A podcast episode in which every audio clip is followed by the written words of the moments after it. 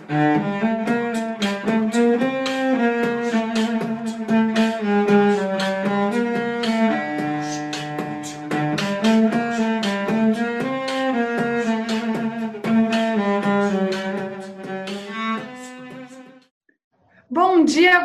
tarde, boa noite para você que é torcedora, para você que é torcedor do Santos Futebol Clube. Eu sou a Anitta Efraim, hoje comigo, como sempre, minha dupla, minha companheira de todas as semanas, Isabel Nascimento, para a gente dar continuidade às nossas entrevistas com os pré-candidatos à presidência do Santos Futebol Clube. Tudo bem, Bel? Tudo ótimo. Hoje aí com mais um pré-candidato. Para quem não viu, a gente já entrevistou é, o Miltinho, a gente já falou com o Fernando Silva também. Então fiquem ligados que a nossa ideia é dar um panorama aí ótimo para o torcedor para fazer a sua melhor escolha. Muito obrigado, Agostinho, por estar com a gente hoje e para poder compartilhar os seus projetos. Opa, tudo bem, pessoal? Pessoal do canal, do podcast. Bel, Anitta, é um prazer estar com vocês. Tá, estamos aqui para bater papo, discutir ideias, projetos e estou muito feliz de estar com vocês. A Bel, que já conheci lá da Embaixada, tive uma oportunidade, uma oportunidade de resenhar lá, foi muito legal, comentando o jogo, jogo de Libertadores, homenagem. Se não me engano, você estava na homenagem do Manuel Maria, não estava Manuel Maria, Pepe? Estava, Foi esse tava, dia? Sim. Tava, tava. Foi, foi, foi sensacional, estava bem lotada, jogo de Libertadores, aquela tensão toda, e seu Pepe super solícito com todo mundo. Não tem coisa melhor que ver os ídolos, né? E a Anitta tá devendo a visita, né? Bom, agora eu não sou mais embaixador, né? Mas o Márcio tá tocando, o Micael tá tocando, vale a pena. Vamos ver devagarzinho, essa pandemia melhorando e a gente começar a se reencontrar e fazer eventos e homenagear nossos ídolos. E acho que já, já vale começar perguntando, né? Olha só, você foi embaixador é, do Santos em São Paulo durante quase três anos. É, o que, que era esse trabalho da embaixada, para quem não conhece, e baseado nessa experiência, o que você considera que te credencia para ser um bom presidente para o Santos? Então tá, vamos lá. Primeiro vamos falar da embaixada. É, eu fiquei praticamente três anos à frente da embaixada, fui eleito, né? Normalmente as, as, votações para embaixadores são junto com as eleições presidenciais, logo depois, né? E fui aclamado, então não precisou nem ter uma, uma disputa efetivamente. As pessoas concordaram é, aqui em São Paulo que eu era a melhor opção para agregar mais, porque eu conheço todo mundo. Eu acho que eu flutuo bem tanto com o torcedor de arquibancada, de onde a gente veio, como o pessoal mais velho, que já é o meu caso, já estou ficando mais velho. E foi um trabalho bem bacana é, de reconhecer e trazer de volta os ídolos para o clube.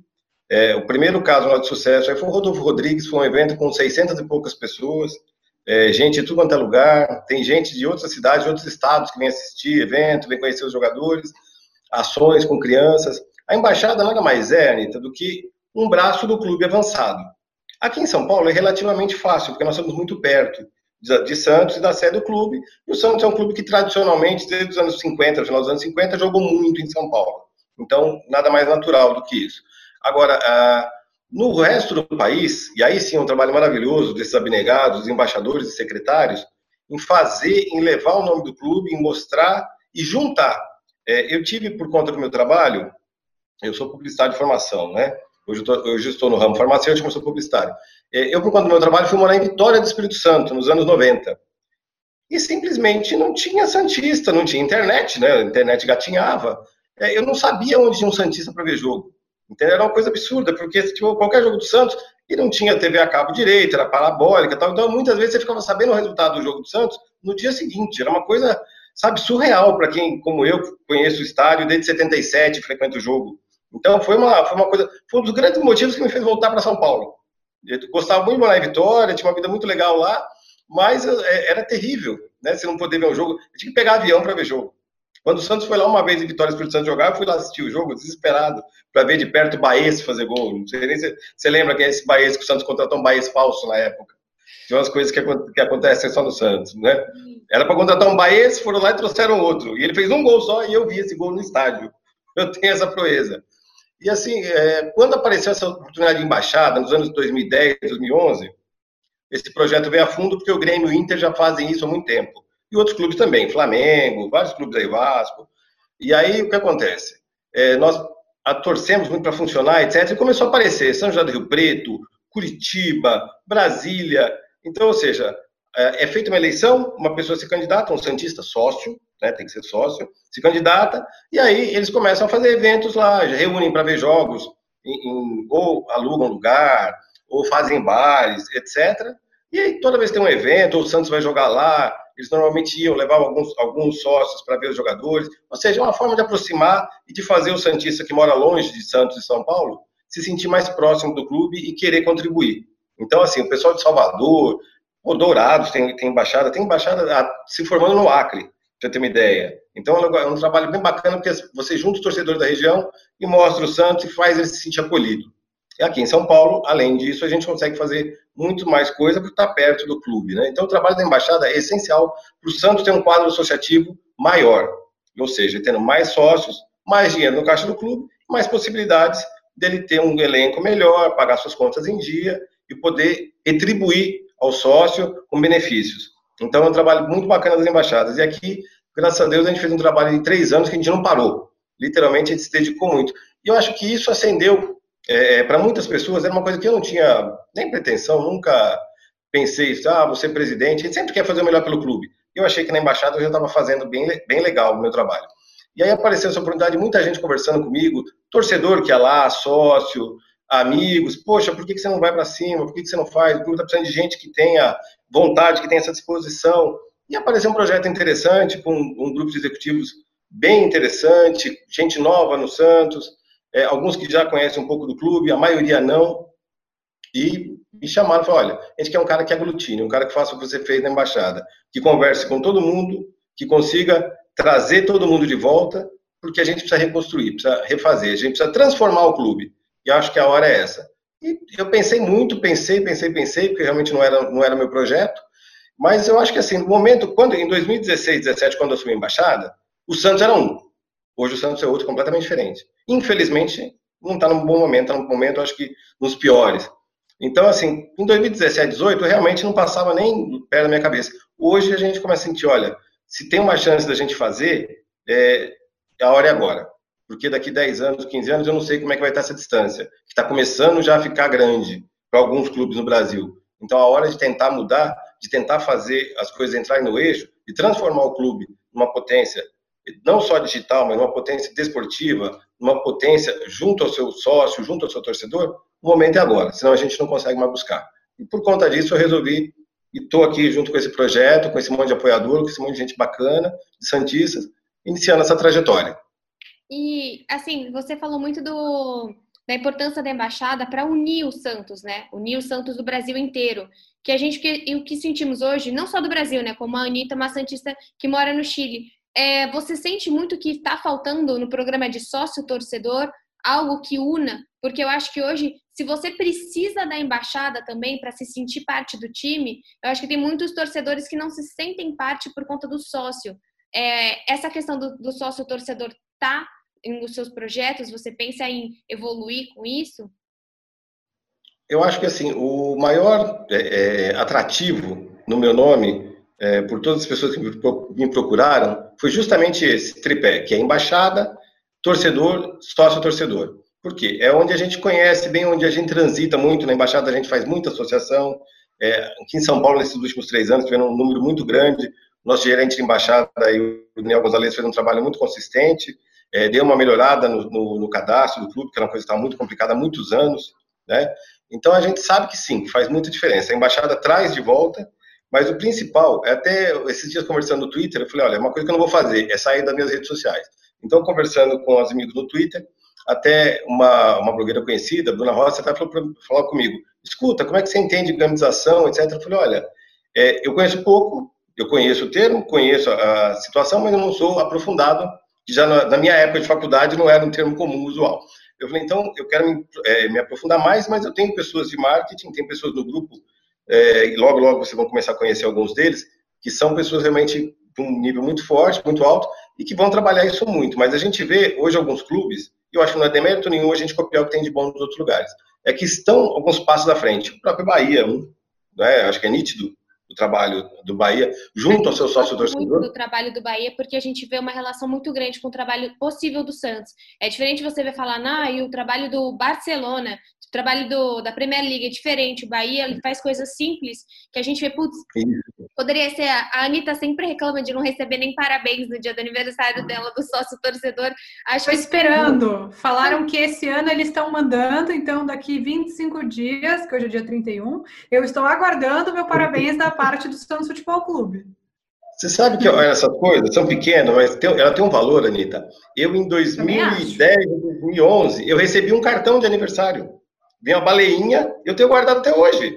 Mas antigamente, antigamente o sócio mandava camiseta para os associados. Você lembra disso? Programa, eu cheguei sim, a receber claro. algumas camisetas do Santos, inclusive. E, e, aproveitando que você falou das redes sociais, é, Agostinho, eu queria te perguntar em relação a essa postura é, progressista que o Santos tem adotado nas redes sociais. Então, no dia do orgulho LGBT tem post, teve post compartilhando o casamento da Cristiane, que foi muito legal. Enfim, e por aí vai, né? Posso dar vários exemplos. Mas a minha opinião, e fui achincalhada quando eu falei isso, é que essa é uma coisa que se restringe às redes sociais e que dentro do clube não é assim que as pessoas pensam. Essa é uma coisa que o departamento de redes sociais tem uma liberdade e eles fazem isso. Eu queria saber qual que é a sua posição sabendo que, o, que as pessoas que aqui estão ao redor do futebol tem muita gente extremamente conservadora, e o que você acha do clube refletir na prática esse tipo de opinião é, progressista nos costumes, vamos falar dessa forma?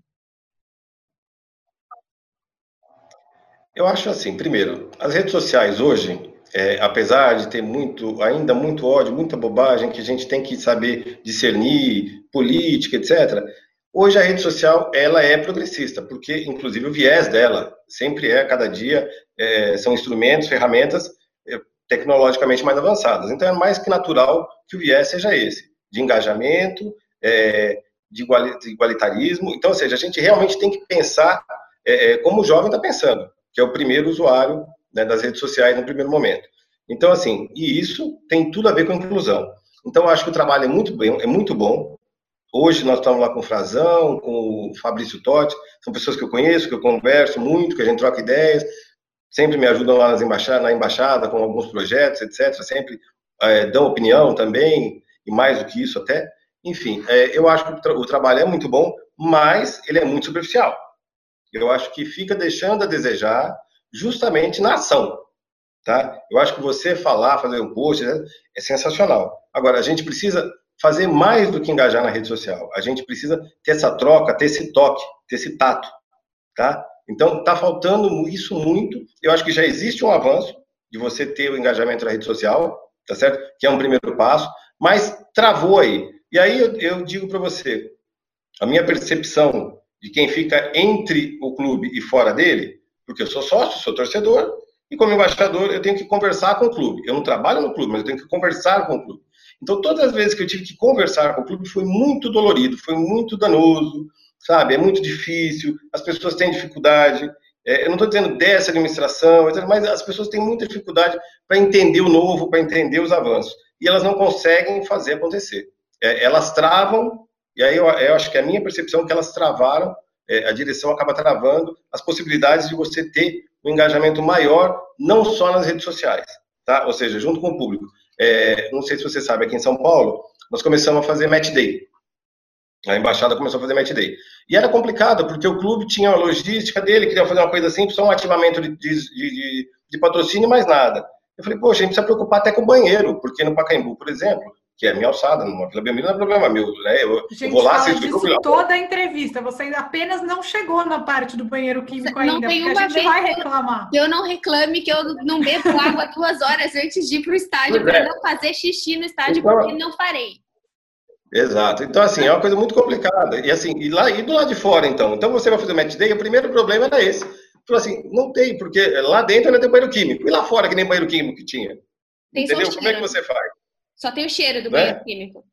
Só tem o cheiro do banheiro químico. Então a gente conseguiu, conversando com o poder público, é, a gente aqui em São Paulo, a gente tem sorte, a gente tem prefeito santista, tem três, quatro secretários municipais santistas, tem três secretários estaduais santistas, governador, governador. santista. Tem que, usar, tem que usar essa estrutura. Então, falei para o secretário de obras, na época, aqui do município, falei, pô, me ajuda, pelo menos me dá um banheiro químico para as meninas, limpinho, só para menina eu boto lá a plaquinha que é só mulher. Homem, infelizmente, vai ter que fazer, se virar, ir num bar, fazer o que tiver que fazer mas pelo menos as meninas, porque senão como é que a gente faz uma ação lá fora? A gente leva uma taça para as pessoas tirarem foto, leva um jogador, levei o Alberto, levei o Dema, levei vários jogadores para as pessoas interagir, ou seja, essa coisa do contato, essa coisa do Santista se sentir parte do todo, tá? E não só pela rede social, mas sentir ao vivo. Então é muito complicado. Então a gente conseguiu fazer, conseguimos um banheiro químico em alguns jogos, aí outros, a própria prefeitura tem uma dificuldade. Então a gente sabe que o clube não, não brigou por isso nesses últimos tempos. Pelo menos esses três anos que eu estive na frente da embaixada e que eu estava na linha de frente pedindo, o clube não brigava, o clube não fazia. É, eu acho que assim tem tantos problemas, tantas coisas que eles acabam deixando é, pequenas coisas passarem. E essas pequenas coisas se juntando formam isso aí, ou seja, um clube que cada vez tem menos sócios, porque as pessoas se sentem muito menos é, é interessadas, porque, poxa, o que, que o clube me oferece? Então, o clube, 10 anos atrás, te dava um cartão, te mandava uma camiseta, é, fazia ações para você participar, fazia surpresas. Quer dizer, hoje não, hoje para fazer uma, uma, recompensa, e aí eu tenho que levar o trabalho da secretaria, que trabalho da secretaria sério, ele faz o que ele pode, ele faz limonada sem limão. A Secretaria Social, hoje, o programa de sócios, ele faz muita limonada sem limão. De repente aparece lá para ele é, 30 camisas para ele fazer uma ação. Poxa, são 28 mil sócios. É 0,1 1%. Poxa, é quase nada para você agradar alguém. Aí tem que ter um número de pontuação alta, então só quem está em Santos e São Paulo praticamente participa, porque para resgatar um prêmio tem que ter muito ponto, tá certo? Dizer, e além disso, se você não é de São Paulo e ganha, piorou, porque aí o Santos não estava mandando a camisa para você. Se você está aí, é, você está no Chile, você está em Santiago?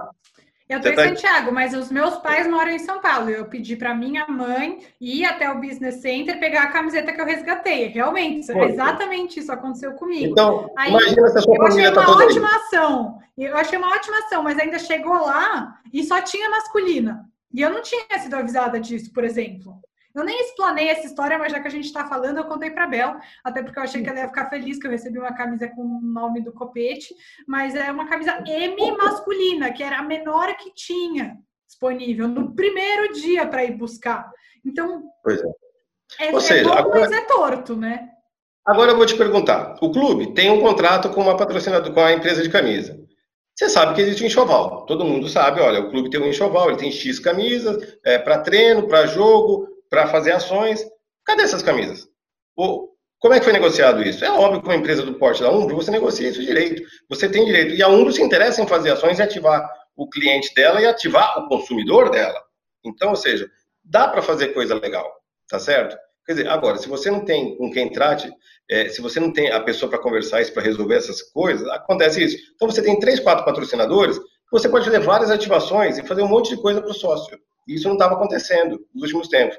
Mas aí o que acontece? Falta eh, as pessoas delegarem. Ou seja, então, por exemplo, o trabalho que eu fiz na embaixada. Todo tempo que eu fiz na embaixada, é fácil as pessoas me reconhecerem porque eu sou embaixador, eu estou na frente da coisa, etc. Mas assim, eu tinha uma equipe de 20, 30 pessoas comigo. É, e nós lá, democraticamente, sempre votávamos o que queríamos fazer. Por exemplo, várias ações que eu queria fazer, que eu achava que seriam sensacionais, que a gente ia revolucionar, foram vetadas. Entendeu? Eu era embaixador e perdi a votação. E tudo bem, ficava de mal um dia tal, mas no dia seguinte tá certo, porque aí você para, pensa e fala, não, realmente tem uma ação interessante, melhor, etc. Então, assim, e tem pessoas para cuidar das coisas. Então, olha, a parte da ah, a parte de vídeo, tá lá, o Gui Bernardo, porra, quer dizer, o cara é um baita cineasta. Então, ele cuidava de tudo. Eu não tenho que, como embaixador, falar para ele o que, que, ele tem que fazer. É o contrário, ele vai, ele vai me mostrar. Ele falou, ó, oh, Agostinho, essa aqui é comigo? Então, é, nós vamos fazer isso, isso e isso. Você tem alguma sugestão, alguma coisa, alguma coisa que você queria mais? Não, bacana, é isso mesmo. Então, ou seja, ah, você tinha o pessoal lá do, do, do logístico, tinha o Gui Moraes, o Diego, o Pablo, a Adriana, então você tinha as pessoas que faziam as coisas. Então, olha, é isso, isso, isso. Então, assim, a gente vai trocando. Existe, tem que delegar, sabe? Eu acho que isso também foi uma das coisas que acabaram me trazendo para a candidatura, porque as pessoas entenderam esse viés. Eu falei, eu não sou o cara que pega a caneta e fala assim, olha, eu quero assim, e vou assinar e vamos fazer. Não, a gente vai conversar e vai fazer então, isso está faltando. No plano, está faltando o plano de sócio, tá? Então, ou seja, e vai tudo virando. Isso aqui é igual um dominó. Sabe aquele jogo de dominó que você derruba uma pedra e vai caindo tudo? Então, aí você tem um plano de sócio complicado, aí você não consegue ver boas recompensas, aí o plano vai ficando cada vez mais difícil de você levar, cada vez menos sócios, as pessoas ficam menos engajadas, e aí ficam de longe, torcem de longe. Então, é uma, é uma coisa corriqueira você ouvir falar assim: ah, mas o Santista é torcedor de sofá, ah, mas o Santista é torcedor de rede social. Num primeiro aspecto, é exatamente o que está acontecendo. A leitura inicial é essa. Ele se sente ele não se sente parte do jogo, ele não se sente parte do time. Então, você precisa engajar. Isso o Bahia está fazendo muito bem. E não só Bahia, times até como Ceará, etc., eles estão sabendo. Então, a gente precisa buscar pincelar essas coisas e as pessoas profissionais da área é ter essa tranquilidade que eles vão poder executar o trabalho, que ninguém vai falar para ele, oh, não, eu quero assim. Não. É isso, quem faz é o cara do marketing, quem faz é o cara do comercial, quem faz é o cara do produtivo. E a gente deixa os caras trabalhar, o que a gente tem que cobrar é meta tem que cobrar é chegar no torcedor. A gente tem que cobrar por que, que o torcedor não vem, por que o torcedor não vai no match day, por que, que o torcedor não participa de uma ação. Isso sim, se a gente usar e deixar as pessoas trabalharem, as coisas vão acontecer. Sim, é, você está falando de várias áreas do Santos, de englobar, e a gente sempre fala aqui muito, tanto no canal como no podcast Alvinegras da Vila, sobre o futebol feminino né? Que é uma, é uma modalidade, mas mais do que isso, né? É um viés do Santos, é um grande braço do Santos, e o, o que as pessoas não percebem é que não é só um braço, né? É uma base também ali, porque ele traz muita gente, traz muita gente que não é santista. É o que você pensa do futebol feminino? Olha, futebol feminino, eu sou suspeitíssimo, né? Porque eu ia assistir jogo, eu ia assistir a Marta, assisti vários, vários jogos da Marta, é, aquele timaço, campeão da Libertadores, fui para Caimbu, Vila, a gente assistia muito. É assim, é, o futebol feminino tem dois pontos. Primeiro, ele é obrigatório. E aí, quando você torna obrigatório uma, um produto em que você usa a marca Santos, ele não pode ser largado, porque é a marca Santos. E Santos é uma das marcas mais importantes do futebol mundial de todos os tempos. Então, o futebol feminino do Santos, ele tem que ser para ganhar dentro das possibilidades, dentro da verba, dentro do momento de reconstrução que a gente vai ter que encontrar, a gente tem que saber pensar e fazer um time vencedor. Então, e outra coisa, é, a história do Santos é o quê? É formar atletas. O que, o que nos diferencia dos outros clubes, o que nos faz sobreviver até hoje, é ser criador, tá certo? É ter a base, ter os meninos da vila. Nada mais justo que termos as meninas da vila. A gente tem que ter o futebol feminino de A a Z. Não adianta você chegar com um time profissional, ir lá no mercado, buscar, com todo respeito, dar um exemplo, uma baita jogadora, a Formiga. Ela está com 30 e pouco, quase 40 anos. Uma baita profissional, uma baita atleta. Hoje, ela não tem mais muito que dar para o Santos no sentido é, é, de construção de imagem, porque ela já tem uma imagem consolidada. O que a gente precisa? A gente precisa pegar é, novos valores, pegar a garotada em faculdade, universidade, é, aproveitar essas bolsas, etc., e trazer para o clube desde cedo, 14 anos, 15 anos, ter times de base fortes no feminino. Tá? E aí sim poder explorar isso, trazer e elas criarem uma identidade. Ou seja, a gente não tem só os meninos da vila. São três produtos que a gente tem que pensar: que é o futebol profissional sempre, né? E com a base, o futebol feminino com a base de santistas, de meninas que vão criadas com o nosso DNA, tá certo? Uma continuidade de trabalho e o futsal, que é a mesma coisa. O futsal hoje a gente tem lá time de sub-7 tem que ser mais ou menos isso. A gente tem que começar a meninada cedo, ele entender o Santos Futebol Clube, entender o peso da camisa e aí se profissionalizando. O futebol feminino, assim, eu esse ano fui no Canindé assistir jogo, eu adoro, é um jogo uma dinâmica diferente, então ele é muito mais fácil de você ver, muito mais linear para você assistir. Vale muito a pena, eu acho que a gente tem que pensar como nesse calendário, nessas loucuras que hoje você não pode ver dois jogos no mesmo gramado, essas coisas a gente precisa entender isso melhor, porque seria tão bom se tivesse os dois jogos ao mesmo tempo, tipo feminino antes e o masculino depois, ou de repente até o contrário, entendeu? Por conta de horários, e a gente pensar em juntar mais a torcida, se familiarizar mais, a criançada se familiarizar mais, as meninas que vão assistir o masculino se sentirem à vontade para ver o feminino e jogarem no feminino. Então, é um trabalho que tem que ser feito urgentíssimo. O futebol feminino não pode ser só um time profissional, contratar jogadoras todo ano, botar para jogar e no ano que vem trocar tudo. Tem que ter aquela, eh, tem que ter uma continuidade e tem que ter começo, meio e fim e tem que ter base. Então, esse é um dos projetos, acho que não é caro, não é difícil, não vai é, é, quebrar as finanças do clube, é tranquilo trabalhar, mas principalmente é criar o hábito de trazer a mulher para o estádio também para ela sentir parte do jogo e participar efetivamente. É, isso é uma questão, na verdade, a base, ela tá aí, mas hoje, como a gente sabe, né, Bel, a gente tem entrevistas aí no Imparcialmente Cientista que dão conta disso, a Thaís Picarte, coordenadora da base feminina, falou isso pra gente, não tem nenhuma remuneração, então às vezes o Santos perde atletas para irem para a base de outro clube, porque lá elas vão ganhar alguma coisa, e no Santos elas não ganham nada, e ao mesmo tempo, a gente semana passada falou com a Luana, que subiu da base, estreou, fez um gol, então você vê que cultivar É, o Santos, bom, é a prova de que cultivar uma boa base traz frutos importantes. E acho que um tema que a gente tem que tocar, né, Agostinho, de qualquer forma, é o dinheiro. Hoje o Santos é um time muito desorganizado financeiramente. O Santos acumula já três gestões que fizeram um trabalho financeiro péssimo. Sem, assim, isso não é um juízo de valor. A gente está vendo tudo muito aberto em relação a isso. O Santos está impedido de contratar na FIFA por uma dívida por um jogador que nunca jogou no Santos, um erro de avaliação gigante, isso sem contar Leandro Damião, isso sem contar Cueva, enfim, eu queria saber qual que é a sua proposta, o que você tem de concreto para equilibrar o Santos entre um time austero, um time que consiga, no mínimo, diminuir consideravelmente as dívidas, ao mesmo tempo que tem um time competitivo, que a torcida não vai ficar é, decepcionada com os resultados. Bom, esse projeto tem que começar já. Primeira coisa, a gente está falando de finanças. Então, nesse grupo que eu estou começando a apresentar nos próximos dias, nós temos grandes financistas, pessoas que vão primeiro saber qual é o valor da dívida. Porque uh, o primeiro gargalo, Anitta, é saber qual é o valor da dívida. Eu tenho certeza, e isso não é, não é uma crítica absolutamente, não estou aqui para falar de passado, eu tenho certeza que o presidente não sabe qual é o valor da dívida. Tá? Ele está numa máquina hoje que ele não sabe a potência do motor, não sabe se o motor está para estourar. Tá? Então, essa é a realidade. Então, assim, primeira coisa é saber o perfil da dívida, é equalizar, é colocar de uma forma que seja possível pagar. Eu acho que o fornecedor, antes de mais nada, ele quer receber. Se você empresta dinheiro para alguém e a pessoa te atrasa, olha, tudo bem, você vai me pagar quando? Ah, tá. Então vamos fazer. Ah, você vai me pagar X, X, X. Ok. Menos mal. Melhor assim do que não receber, mas então vamos cumprir. Então, ou seja, a gente precisa equalizar isso, colocar isso no papel, acertar com os fornecedores. Posto isso, você vai saber o que sobra para trabalhar não vai dar para fazer essas bobagens que foram feitas. Não vai dar para contratar jogador para não jogar, jogador caro, o jogador que o custo-benefício realmente inviabilizou. Então, o Santos vai ter que dar tiros certos. É, uma das coisas primeiras que tem que ser feitas é organizar a base.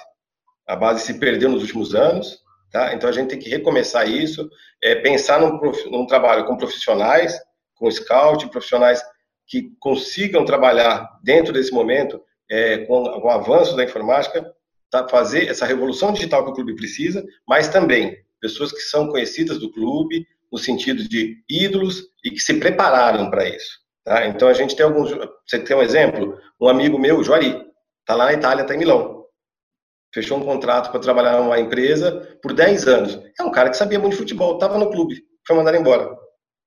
Tanto sabia que levaram o cara para a Itália para ficar 10 anos lá. Então, gente assim, com esse perfil, que conhece futebol, que sabe junto com o que tem de mais moderno tecnologicamente. Então a gente vai trabalhar isso aí, ou seja, não vai dar resultado hoje, ou seja, a gente vai ter que começar a plantar de novo, porque a terra está arrasada, tá? E nesse inteirinho a gente vai aproveitar essa mão de obra que a gente tem e dar tiro certo. Mas tiro certo para o Santos não é sair contratando, é, com todo respeito aos estrangeiros que estão aqui, e alguns estão fazendo um excelente trabalho, têm uma boa performance, mas o que a gente precisa hoje é pegar o cara novo com potencial. É, vou te dar um exemplo a política de 95, pé no chão, do Samir. É, o Samir era um vice-presidente, pegou um clube arrasado, com 500 cheques devolvidos, etc. E não tinha dinheiro para contratar. Então, o que, que, ele fez? O Santos estava lá com o Neto, com um monte de jogador que não tinha mais o que fazer, foi embora, ele pegou esse clube e foi lá pensar. Pegou uma molecada, botou para jogar e foi pensar o quê? Um Giovani.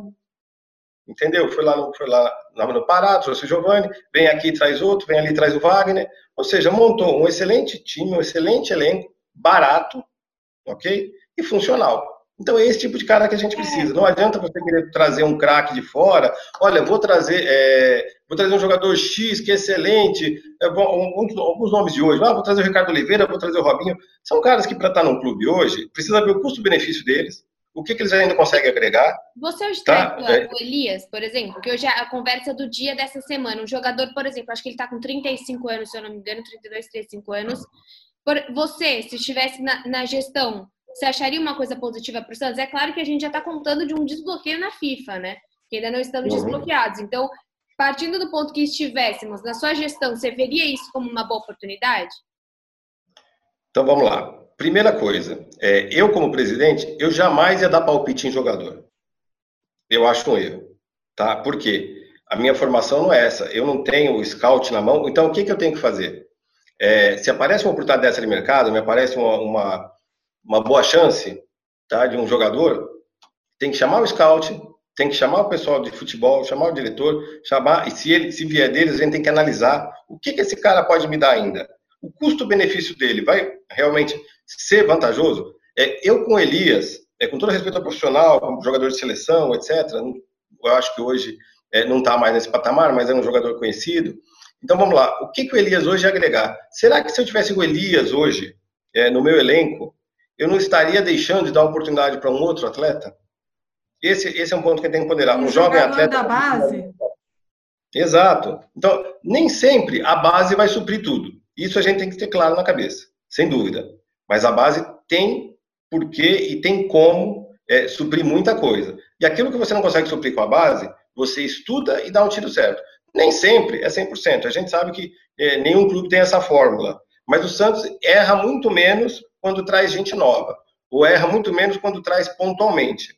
Tá certo? Então eu lembro muito dessa política de 95, que eu acho que o momento do Santos ano que vem é esse. E um time daquele, que, a, a, bem da verdade, foi campeão brasileiro. Não foi campeão por conta da arbitragem, a gente sabe muito bem a história, mas era um, um clube que, é, um time que dentro de campo foi vencedor, tá? E ou seja, é, por conta das dificuldades, teve que se desfazer a curto prazo. Você teve que pegar um cara como Giovanni e vender, pegar outro tal e vender, Wagner e vender, infelizmente.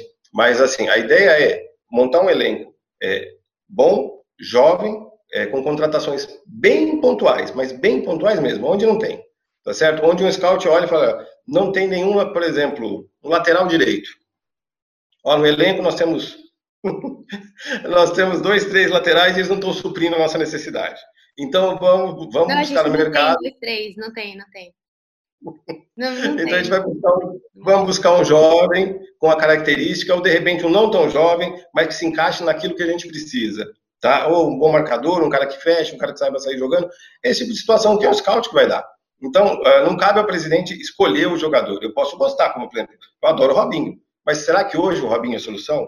Será que então isso não pode passar pela minha vontade, pelo desejo do presidente? Tem que passar pelo desejo da comissão técnica, tem que passar por um scout, tá certo? Para eles poderem entender se esse cara vai render, quantos minutos ele vai jogar. Então você vai pegar, você vai ter em mãos é, quantos minutos esse cara tem jogado o que, que ele tem feito? Qual o índice de passe dele? Qual seria Qual também de... a interpretação da torcida feminina ao trazer ele, né?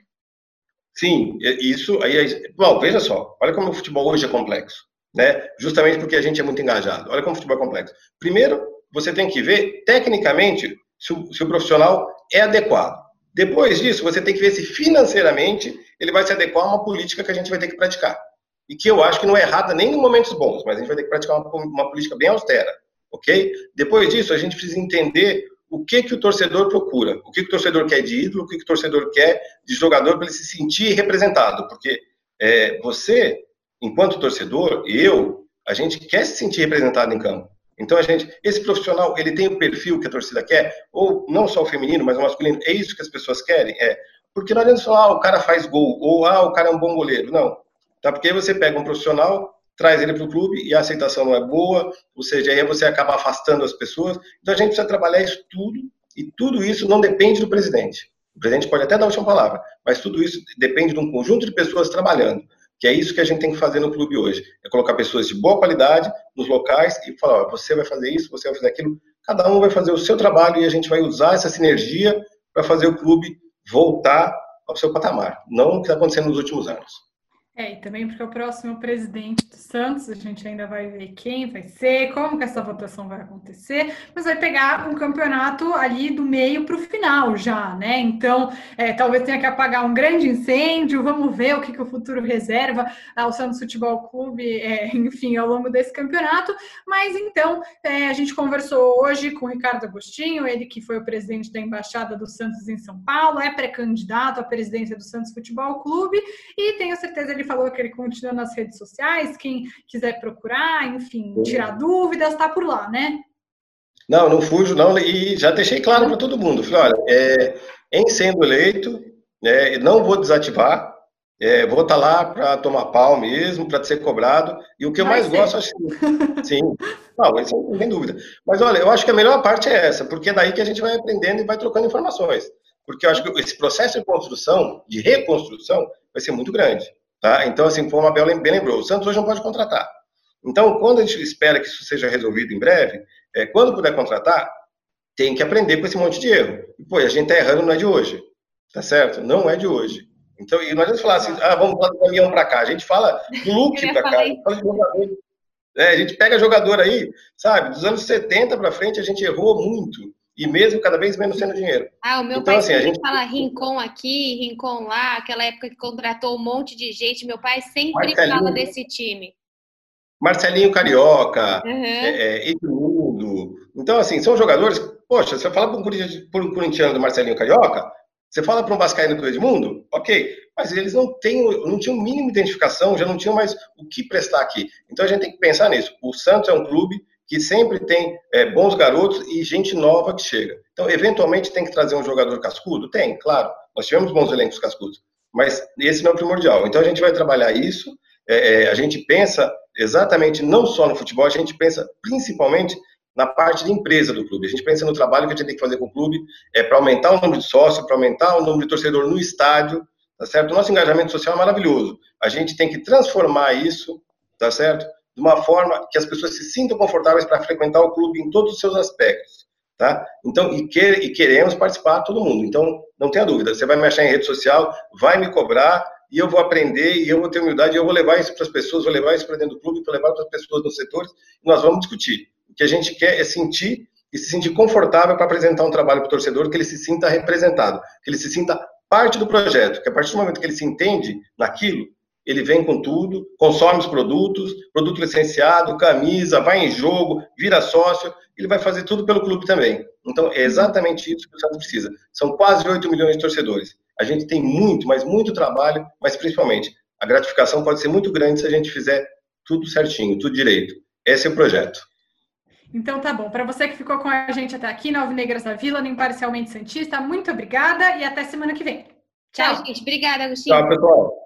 Valeu, obrigado. Tchau, tchau. Tchau.